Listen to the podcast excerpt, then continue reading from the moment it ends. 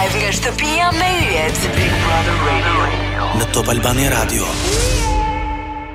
Unë isha e mpirë, totalisht. Isha thjesht e mpirë dhe kisha shtangur. Nuk është se isha gjakftohtë dhe po e përballoja.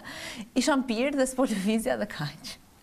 Kupton është pra, kaq e thjeshtë. Truri jot kishte vendosur në atë moment që ta përballonte atë lloj sulmi dhe redikur po, dhe dhe unë e mpirë. Ose do, jo, ose do çohem, thashë dhe do qaj dhe do bëj një skenë do qaj dhe them ma hiqni, Ose thjesht thashë do e lë të kalojë kështu dhe do rri këtu ku jam që të mos e bëj më të madhe. Është një gjë që u ndodh drerëve kur kalojnë autostradën. Po, isha. Shikojnë dritat e makinës dhe ngrinë atje po, po.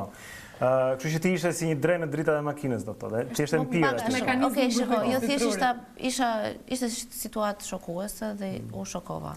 Po edhe nuk është se kam folur shumë, se zgjodha në ato momente që ta mbaja veten dhe të rrija e fortë dhe thashë ok pra, thjesht është një njeri, po bërtet, është me nerva, kaloje, mbaje veten, nuk do ndodhi asgjë. Po a ke ke patur shansin, duke qenë që the që tani ndryshe është dhe marrëdhënia jote me Luizin nga ç'ishte në atë kohë, keni patur kohë ta njihni njëri tjetrin, si thua e keni tejkaluar këtë moment bashkë? Ai më ka kërkuar ndjesë dhe unë ia kam pranuar, po para pak ditësh e rikthyem prapë si bisedë, Edhe ka qenë diçka që e kam pasur në mendje që ndoshta se kur e rikthyem, e rikthyem me sherr, u zum, u ofenduam prapë.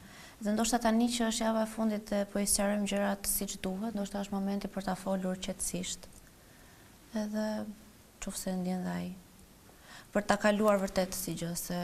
Pra do akoma t'i japësh një këto javë që kanë mbetur, këto ditë që kanë mbetur, do që t'i japësh një zgjidhje përfundimtare. Apo flet pasi të të dilni nga nga shtëpia e Big Brother. Ose pasi ose tani, nuk e di po do të domethënë në një farë mënyre ajo gjëja edhe është zgjidhur po edhe rikthehet. Mhm nuk është se ka ikur përfundim. Pra s'ka një zgjidhje, s'ka një closure falur, të, të plot, po. Harruar. Po, nuk është harruar. Edhe unë do preferoja që Ta mbyllnim më mirë.